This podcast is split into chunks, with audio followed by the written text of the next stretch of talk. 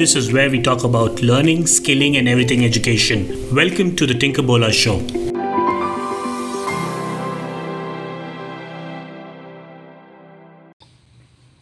Hello, everyone. This is Ryan Chadha here, and I have Anish Malpani with me today. Anish is a social impact entrepreneur, and he has also designed his own custom MBA over the past two and a half years. Uh, this is something we talk about in detail in this episode, and we also talk about his passion for social impact, how it came about, and what he is planning on doing um, with his own social impact project called Ashaya. This is a superb episode, a lot of learning in this one for me, and I'm sure you will enjoy it as well. Cool, Anish, very, very good to have you on the Tinkerbola show. Thanks so much for joining me. Uh, it's a pleasure, man. I'm excited to talk to you, Ryan, like always. It's awesome, awesome. So I've got a bunch of things I want to talk to you about. Uh, but uh, before we get started, why don't you take a couple of minutes to tell everyone a little bit about yourself and your journey over the last three, four years, maybe? Sweet, yeah. Um, so it all started off, I think, going down a very like conventional path, right? Like, uh, went um, did like went to university in the states, studied um, um studied finance and sports management. I actually was into sports, so tried to pursue that. Quickly realized that sports wasn't necessarily the best place to for me to have a career, which is also another story of its own. But realized that I had to add finance to my repertoire to kind of make sure I get a job after I graduate. Um, and I think that's that was what society had geared me for, right? Like go to a good school, get good grades, go to a good university, get good grades, get a good job, make money, right? And my dream, I remember, was to go to New York and live in New York. Mm-hmm. Um, and when I was, I think, 26, I finally moved um, to New York. Um, I got promoted and got got to New York, and I was like, "This is it!" I'm so excited.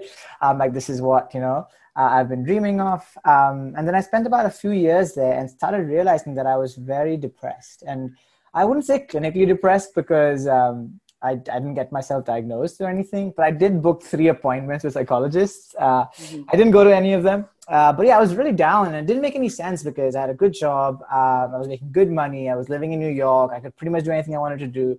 Um, and I was still really down. And then I think began this like cliched like process of like introspection, right? I realized that this is not it. I can't, I can't be doing this um, so I knew I was going to quit, but I couldn't just quit overnight, right? The, the, the whole quitting process took like a year. Mm-hmm. Um, and but as soon as that idea was seated in my head, thanks to the great support I had from my family and from friends, um, just to kind of encourage that move as well, I started thinking for myself. Um, and it sounds really cliched and corny, but it, it really was that. Um, started thinking for myself, started reading more, started having more conversations, and you know began down this um, inner journey. Um, I think came out of it knowing that I wanted to do something more with my life, right? Um, that was not about making money. Um, that was about, you know, making an impact. Um, and that came from like a deep, deep, like, you know, um, in a desire, I guess, to, to do to do better. And I think we, that's a that's another different like uh, conversation that we can have. Yes. Um, but yeah, so then um, I realized that I wanted to go back to India, work on poverty because I feel like poverty is the greatest injustice, um, greatest man-made injustice at least. Um, and uh, uh, and I knew I wanted to do it through social enterprise, but I knew nothing about the impact space, about the social impact space, and nothing about um, India because I hadn't lived there for like 20 years so i spent the last so i spent the next three years which is the last three years of my life um, trying to learn as much as i can about the social impact space and about india right? So mm-hmm. um, and that's what gave rise to you know the custom mba or well, and i didn't even it didn't even think of it as a custom mba right? It was just like hey learn. The best way of learning um, is by doing. So i'm like yeah let me do. Um, so i spent the last three years and three you know and three living in various countries um, and yeah, and I can get get into more detail there. Like I don't know how you want me to proceed. Yeah, that, that that's super interesting here. So I mean, even when I call it the custom MBA, and as you were talking just now, actually, I was thinking it was more about just customizing an educational experience that you needed, right, or that you saw that the need for, uh, given what you wanted to do. So let's talk a little bit more about that. So um, tell us a little bit about how you started to figure out what you needed to learn. I mean, what did that process entail? Um, so yeah, it, it it it it wasn't like oh I thought of I figured everything out um, in it, you know in the beginning. It was like it was a process that evolved um, as time progressed. Uh, but I think the most important piece was finding your big goal, right? Uh, I remember reading this book um, called Grit by Angela Duckworth, um, which talks about the importance of hard work. But she she mentions a very important or interesting um, idea there. She's like, it's very important between the ages of 25 to 35 to find your big goal, right? And this big goal is something that's not too vague or not too specific, right? Like her big goal was she wants to maximize the potential of children right? That's her goal. So she now writes books about grit about hard work. She writes she does ted talks. She's doing research at universities. Um, that's her life goal right? So she's mm-hmm. gotten this big goal that she figured out when she was like 30 i think. Uh, i might be making that up but yeah when she was about around that age. And now she's like once i had that big goal the smaller goals were much easier to figure out because mm-hmm. the smaller goals had to contribute towards a bigger goal right? So suddenly decision making became easy. So once you committed to that, uh, everything else kind of fell in place. Um, and I think that's something that that resonated a lot with me as well. So I think my first step was finding that okay, what you know, what is that thing that drives me? What is the thing that annoys me? What is the thing that bothers me? What is the thing that um, I really want to try and improve, right? And and that can be that can be many things right? I went down the impact space um, uh, and most people when they go down that that rabbit hole do end up you know about like doing good uh, do end up thinking about doing good. But it could be as something as simple as like wanting to live life fully or uh, wanting to experience different like cultures and i mean and as much as so it can be what you want it to be right? Mm-hmm. i think what made the most sense to what i believe is my version of the truth was um, that you know um, i'm very fortunate to have everything that i have um, and um, and we live in a world where you know inequality and and poverty is is still a thing. Um, and it's such a man-made society is man-made right? And this man-made construct is not it's just such an unfair thing to have. So i'm like this doesn't make sense. I'm too fortunate. I want to use the fortune that i have um, to kind of um, and and all senses right? Like in sense of education sense of health and sense of um, you know in sense of wealth. Um, i'm probably never going to go hungry. Like a lot has to go wrong for me to go hungry. So yeah so i really dug into that like and it was like okay so if that's what i want to do i want to try and spend the rest of my life trying to work on getting people out of poverty right?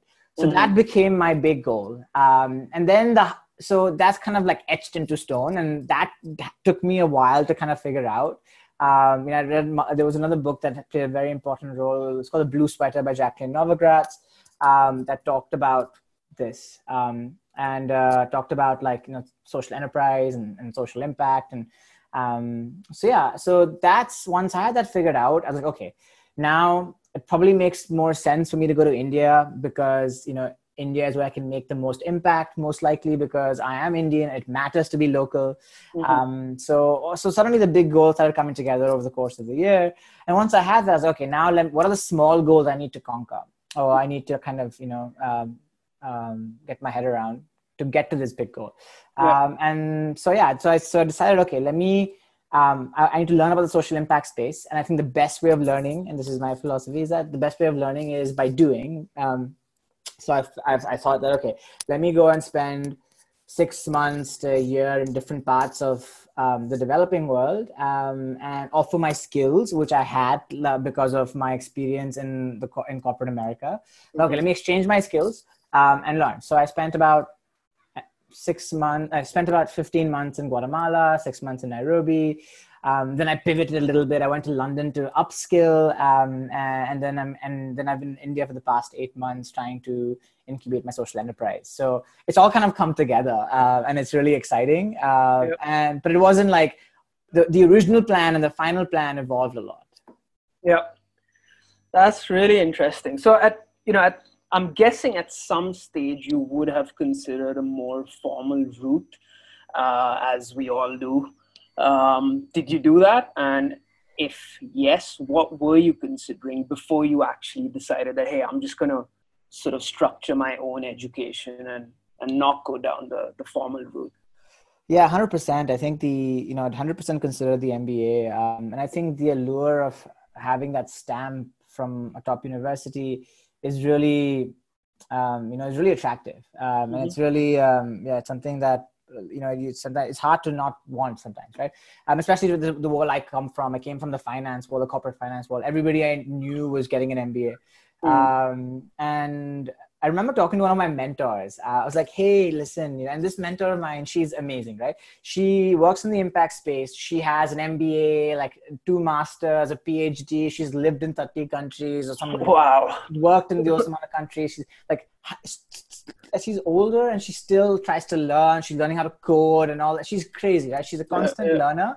And um, and she has all these degrees. So I'm like, okay, like best person to ask, right? Like, hey, yeah. so I'm considering doing an MBA. What do you think? Um, and she asked me, she threw back, a, like any good coach slash mentor, she threw back a question at me. She's like, okay, yeah, MBA is always a good idea, but what do you need an MBA for? Uh, and then I, as you probably have figured by now, I like to talk and rattle along. Like I began like a process of rationalization. Mm-hmm.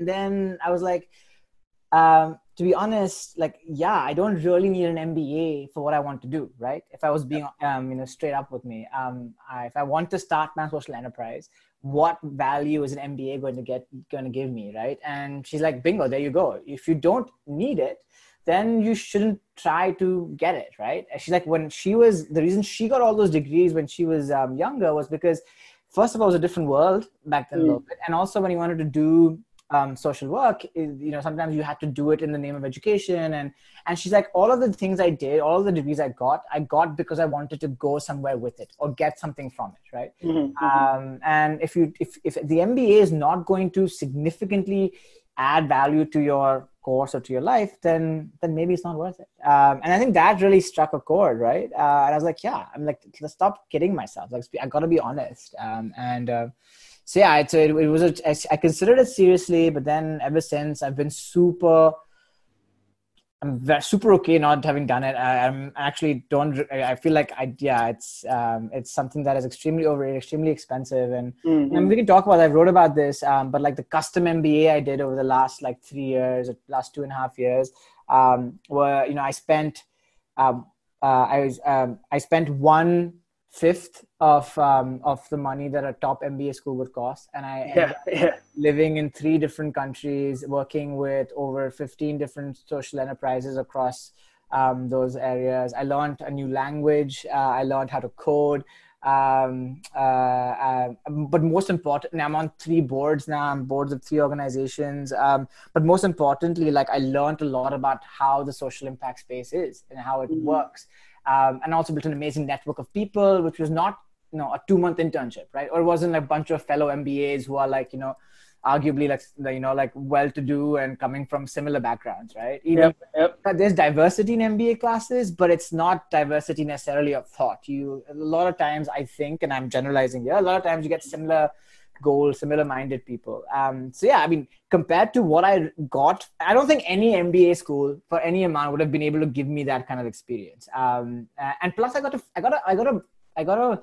Uh, change it um, as I went along. I remember the initial plan was to spend six months in Guatemala, um, six months in some uh, in East Africa, six months in Southeast Asia, outside of India, six months in India, Mm-hmm. I ended up spending 15 months in Guatemala because I realized at the six month mark that I'd just about gotten hang of Spanish. I just started to make impact within the organization. I'd been empowered to like do more.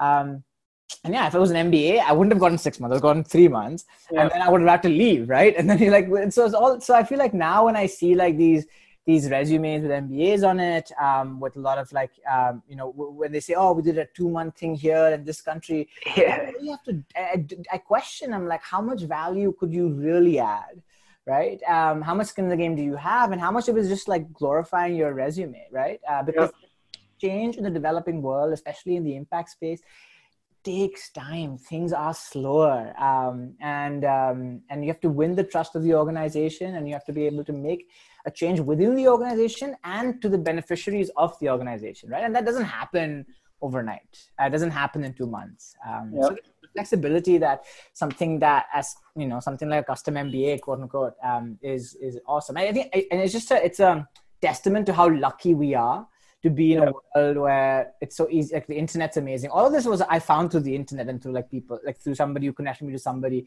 it was not like oh i was like this secret um, you know secret like door or secret like um, book of information somewhere that I use. This is all like Google searching, right? Um, mm-hmm. So it's very accessible. And yeah, when COVID times, so like traveling is like weird now, but I think yeah. we're back to some sort of normal, which will involve some, you know, inter-border uh, uh, um, uh, movements. So, so yeah. I, um, so, so I do see you know that being still possible. I think we're so lucky to be in a world where we're so connected and we can just like you know literally go to a different country and, and work there for a while, or um, so yeah, really powerful and that's that's awesome to hear, my friend. I, I really liked your bit about skin in the game, and that's something I've been uh, sort of thinking a lot about because it comes up in so many situations, and eventually, how much you commit to something almost always comes down to how much skin you have in the game.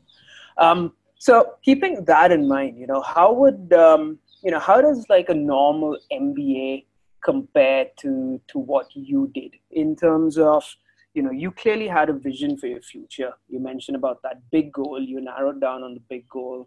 And then you knew that you had to do three four different things before you got started. Um, so how did you develop that skin in the game? I mean you you clearly sound like you know exactly what you want to do.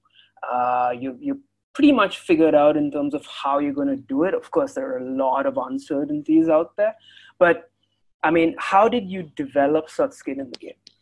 Um, no, that's a good question, and I think it's um, so uh, one of the biggest like realizations I've had is that like you have to play the long term game, right? Shane Parrish talks about this, like the importance of delayed gratification, right? So like my secret to life, quote unquote, is or like the or the way I look at life is that how can I take calculated risks that mm-hmm. focus on long term gratification, right? Um, and that's where I think the magic lies. Um, like you have to play the long term game. And so, so my long term game was to come back to India and start social enterprise focused on poverty. Right. Mm-hmm. Um, this I, I, thought of this like three years ago. Um, and you know, and month two, you could be like, yeah, Anish, you're like, you know, just you just like you're, you're full of shit, right? Like this is gonna, you're yeah, yeah. like, you're all like, this is the honeymoon phase. It's gonna all crumble. But it's been three years now, and that hasn't changed, right? Yeah. Um, and that even coming up with that goal took like a year so now here i am in india like I'm like getting close to like you know launching what i want to do as uh, the social enterprise which after three years of like work right like and i call it like quote unquote research because yeah, yeah. i worked with multiple entrepreneurs social entrepreneurs across the world um, and um, and i kind of feel like i i am i'm so ready and i feel like if I'd started three years ago versus starting now, mm. I would have also probably learned it, but in a different way altogether, right? I would have been jumping into the deep end yeah. um, and uh, um, but like losing probably I mean investing a lot of lot more of my money and time and, and learning it I feel like in, in in the hard way because maybe I maybe I was rushing it back then like now I feel yeah. much more ready to do it uh,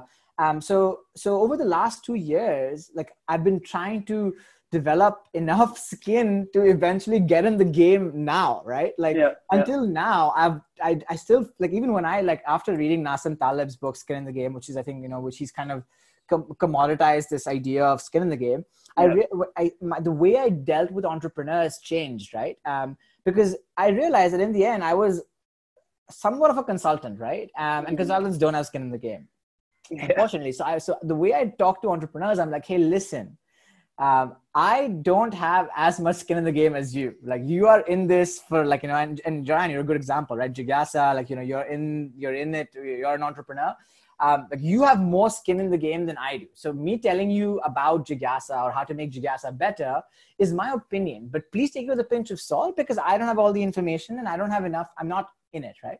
Yeah. Um, so so yeah. So I feel like it's it's all about having that perspective from the get go right? That okay i eventually want to be doing something which i own which you know i um i which i can stand for which i build which i create with uh, with other people with communities with societies.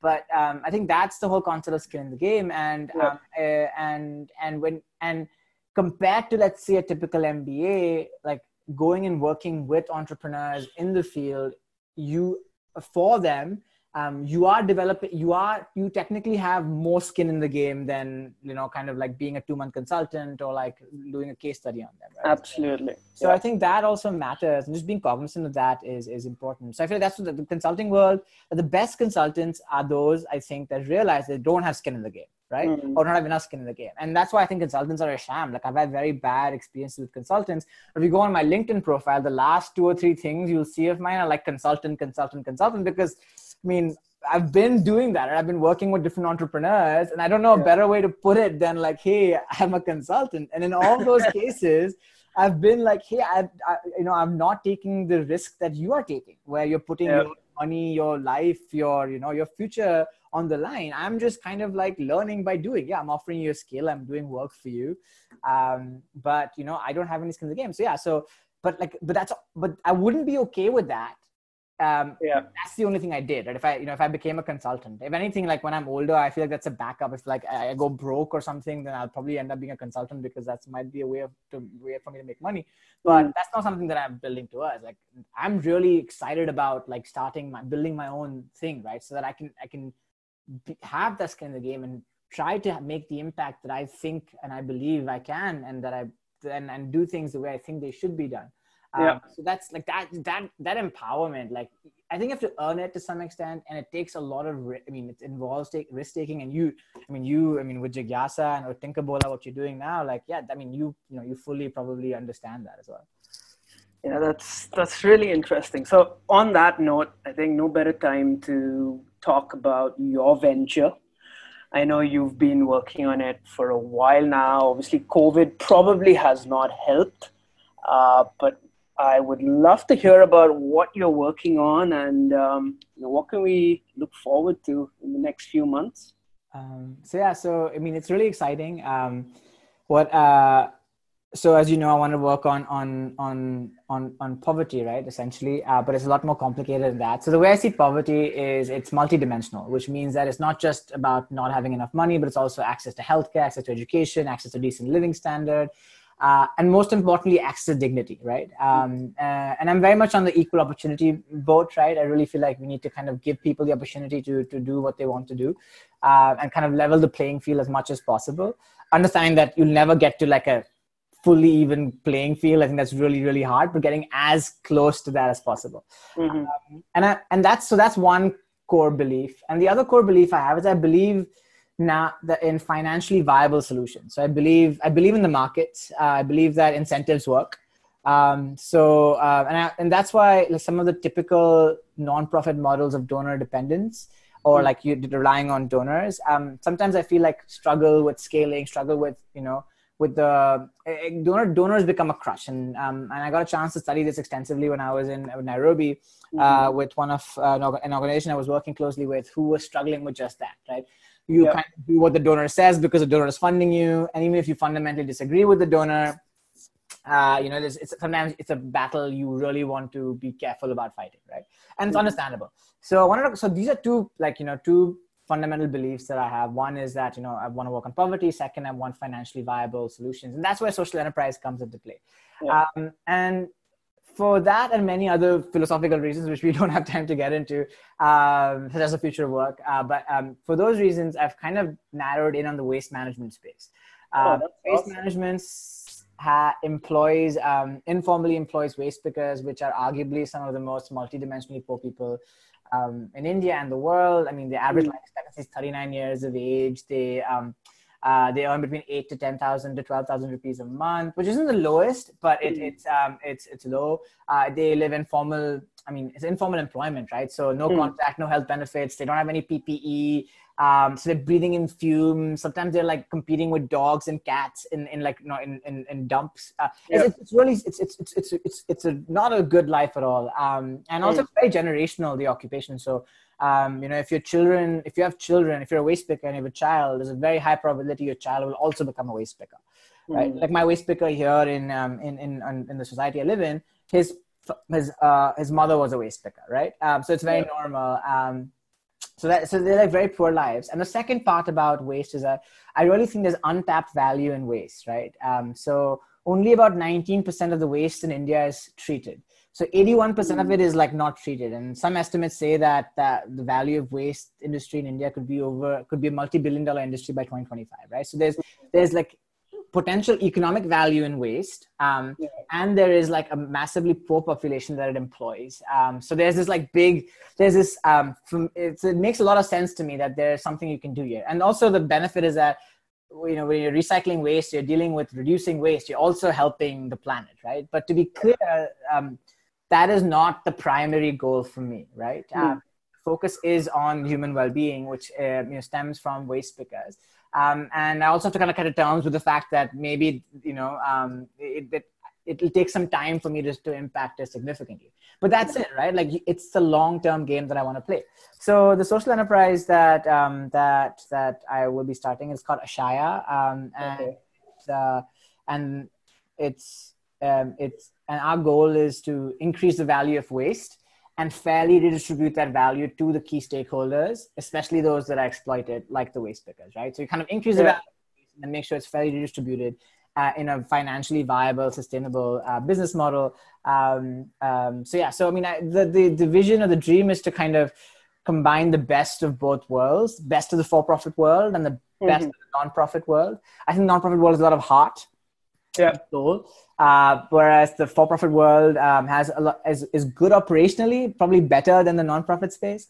Um, so I feel like there's something that you know I want to take the best of both the worlds that I've had the fortune to also you know get experience in, um, and and kind of innovate and build something amazing that you know focuses on long-term systemic solutions um, to poverty, um, especially for the waste pickers. Um, so it's really exciting uh, I am recruiting for, I'm looking for a chief scientist, um, somebody who can own like the innovation in um, um, around around waste and waste recycling. Um, so if uh, you know if anybody's interested, like you know, please reach out. Um, you know that that'll uh, formally a formal like a formal application and, and process will be put out soon to kind of make get get going on that.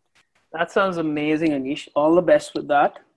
Um, Thank you. I, if you don't mind, I want to dig in a little bit more into the business model. So, um, if I understand it right, so you are essentially going to be um, a sort of an intermediary um, connecting uh, the informal waste pickers who might or might not be working with the government. Is that right? So it's it's it's no, not exactly right. So so there is again as this is a long term game so it gets layered but the first so the, my initial hypothesis is that you have like we you have to increase the value of waste right that's mm. the hmm. first thing so mm-hmm. how can you take innovate how can you use innovation or how can you use ways or commercialized ways um, to increase the value of waste right mm-hmm. so for instance pet bottles or like the plastic bottles you see um, you know it's not as big a problem in india as some think it is right because 95% of the of the pet bottles in india get recycled because of the informal economy we have right oh, okay. um, so um, so for but it, but at the same time like soft plastics or like polythene bags or mlps or multi-layered plastic those are much bigger problems um, mm. most of it gets dumped into landfills um, landfills and they don't get recycled, right? So, so waste is a very complex space, um, uh, both from a human resource perspective, like from like the people it employs, and from the type of waste that you're dealing with.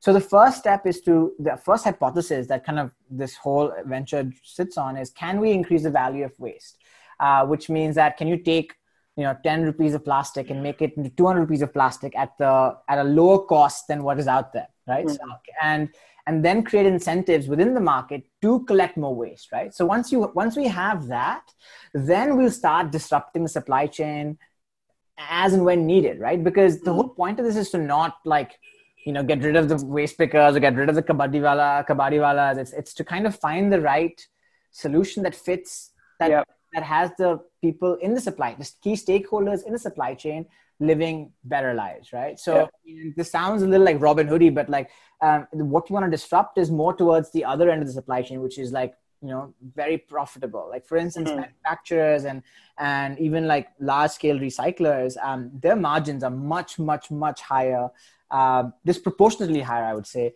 than yeah. right? So so is there like a little readjustment that we can do? Um, there. So I think so. So that's why it's a long-term game, and I think one of the things I have to stomach is that hey, Anish, you're not going to be impacting waste pickers' lives in in the short run as much right? There's a lot lot has to go correct. Uh, a lot has to like you have to figure a lot more out which is really scary at to some extent like you know like becoming starting a consulting company on this um, it is probably a much easier much easier thing for me to do. Yeah, uh, yeah. then i'm not doing this because it's easy right? Like so that's never been like this is exactly um, uh, i'm doing this because um, I, I, the, the, because this makes the most sense for what i want to achieve. And yep that it's complex doesn't make it a doesn't make it a bad thing at all. It's it's, it's actually more interesting because it's complex.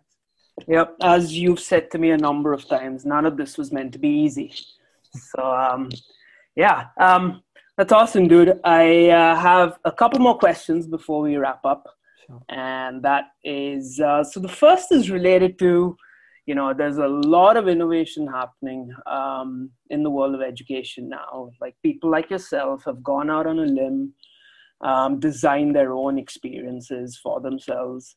Um, so, what um, advice would you give to people who are maybe you know in the age range of let's say 21 22 to 30 so like basically in their first decade of work what advice would you give to someone who wants to go about learning something but doesn't want to go to university.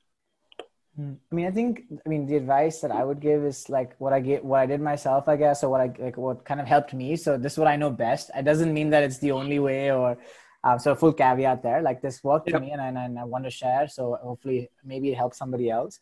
Uh, but like, if finding that big goal is really important. Like, if you have the fortune to, let's say, listen to this call, or you know, like not have to worry about going hungry, and are pretty like, you know, you're you're okay, like getting thinking about like getting an MBA um, you know you probably have the ability to like okay to really take a step back and think okay what is that thing i want to commit myself to? And forget like all of the the societal norms that govern you right? For, for um, uh, that kind of restrict what you want to do or um, um, uh, or come in the way. Um, and also it's important so so find that big thing that really bothers you a thing that you want to do want to spend the rest of your life doing. I think there's no but there's no rush into it like i think as the Angela Duckworth says, it's between the ages of 25 and 35, which is a, like which is 10 years. So like don't rush into it. Uh, but I think aiming to get to that is the most. Is, I think is really important, and then having the courage to commit to it. Okay, I am committing to this. So mm-hmm. once you commit to it, then the small, the the the, the small the smaller goals start coming together. So I think that's um, so like the, and then you can start focusing on the smaller goals and how to get to that bigger goal, right? One step at a time, one step at a time, and be open to like you know things evolving. Um, uh, but yeah, focusing on long term gratification again is is uh, is is the secret. That's the first thing. The second thing is um, consume as much information as you can, right? Knowledge. Like I think I went through a patch where I didn't read for like five, ten years when I was in university and working in corporate America, I just thought, why? I have no time to read. Yeah. worst years of my life, I think, when it comes to, I feel like, well, not worst years, but I really regret not having read um, much there. But like, so consuming information and reading books over like just blog posts as well, or like long form articles, because uh, books go into a depth that a blog post can't get into, right? Um, so yeah. it's really important, like, if you really are interested, interested in something, to to go into um, go into depth because it the secret sauce or like the real understanding is in the depth right? And sometimes in this whole desire to summarize things like so much is lost and yeah. i think we don't understand i think we we underestimate like um, how much is lost in, in the summary. So like to consume as information. And the third thing is um, is build skills right? Consuming knowledge is not enough. Uh, mm. um, you need to be able to do um, you need to be able to like uh, whether it's coding whether it's engineering whether it's um, you know financial modeling if you, if you consider that a hard skill uh, whether it's copywriting um, but like being really good at something and yeah. yeah. it's it's a bonus if you enjoy what you're good at but sometimes it's also sucking it up right like sometimes yeah coding might not be something you love like you love i don't know playing video games right uh, but then maybe that's something you have to like kind of find your way towards and i think that is really hard for people to digest in today's world because we're in this like ah oh, do what you love do what you yeah do what you love but then that also involves like you know like working out sometimes right? You have to like yeah, you know you, you have to also involve doing something that you don't love. Like sometimes you do things you don't love to be able to do the big thing that you love right? Yep. uh, i think realizing that um, is is important. And i feel like this entitlement um, fad that like some, some of us are getting into is is dangerous because um, you know um, as much as the world's our oyster like uh, the value we add is also important yeah. Um, and uh, I think so. Finding so the, the three things I think right. Like one, find your big goal. B, um, you know, kind of take as much information which helps you find that big goal, and um, and then C also build skills so that when you do find that big goal, you have the skills you need to to get to that. You know, to to make that happen and make that possible. Yeah. Um, and I yeah. So you know, pray. Yeah, that is solid advice, my friend. Um, I wish you had gained it like five years earlier and told me this way back in like 2015. Never too late, Ryan. It's never. that is true. That is true. After 35, um, maybe. No, I'm kidding. so, um, all right. So I know you read voraciously. Uh, you've read. You've given me so many amazing book recommendations. Um, so last last question for our listeners: three book recommendations. Um, whether related to social impact or life goals or anything? Your top three. So, I mean, a book that I recently that blew my mind that I um, that I highly recommend is um, a Human uh, Humankind by Rutger Bregman. Um, and he, the whole hypothesis, or the whole, uh, the whole thesis of the book is that humans are basically decent people, and it's amazing. Like he makes an incredible case for it, um, mm-hmm. uh, and like he going all the way to the Holocaust, right? So um, you know, trying to explain the Holocaust under the hypothesis that uh, humans are decent. So it's super interesting. Uh, highly recommend it. He's also a good writer, so it's not like a boring or a heavy read. It's actually, mm-hmm. um, um, it's actually really, really interesting. Um, from uh, so that's one book I would recommend. Where did I read uh, recently that? Um, uh, just, I mean, one book that is my go-to recommendation in general is "Educated" by Tara Westover. Um, it's a really popular book, so many of you might have read it. Uh, but it's it's an it's a nonfiction narrative. Um, if you didn't know that and you read it, you'd be like, "Oh, this is a fictional book." it's incredible. Tara Westover is like is is an amazing writer, and her story is like so inspiring and so sad at the same time. So, uh, like, so highly recommend that um, book. Um, and if you're into um, if you're into social enterprise and social impact, one book I would recommend from a hero of mine is uh, um, is um, uh, is by Leila Janah and I forget the name. Let me quickly look it up. Uh, uh, uh, no, but it's uh, she passed away recently, which is so sad. She passed away to look after a rare form of uh, cancer. Um, but she started this company called Samasource, um, mm. and uh, she wrote a book about it called Give Work. Um, and and it's if you're into social enterprise and social impact, and, and if like say poverty is a thing, and you believe in like vocational training and empowerment, um, it's def it's it's worth reading. She is a really good writer. Um, and um, she did some amazing things with uh, with her social enterprise. Um, and yeah, and when she passed away recently, I wept and like it's like I think I have I feel like I'm like growing up now. I guess like I've been like weeping for like you know uh, for people I've never met, uh, which is really mm. interesting. But um, but yeah, it was really sad. But yeah, so that's it's a good book. Um, it's, so those are three books that I would recommend that you know kind of hit three different things. Sounds good, man. I, I look forward to reading them as well. I think uh, I'm still to get through your list that you gave me when we met. When was it? Seven, eight months ago? Ah, I give you a list, man. Jeez. Well, the, I still have it on my WhatsApp. but um, but yeah, Awesome, dude. It's been amazing chatting with you. Oh no, thanks for giving uh, me the floor. And like, sorry, I like rambled on. I did ramble. I need to figure that out. No, there's so much useful stuff in this 30 minute episode. Um, Seriously, the the ideas and the clarity with which you've spoken is uh, is really really great to see. And uh, I can't wait to connect with you in about six months, man. We need to do another one in six months. Sounds good. And uh, and talk about Ashaya.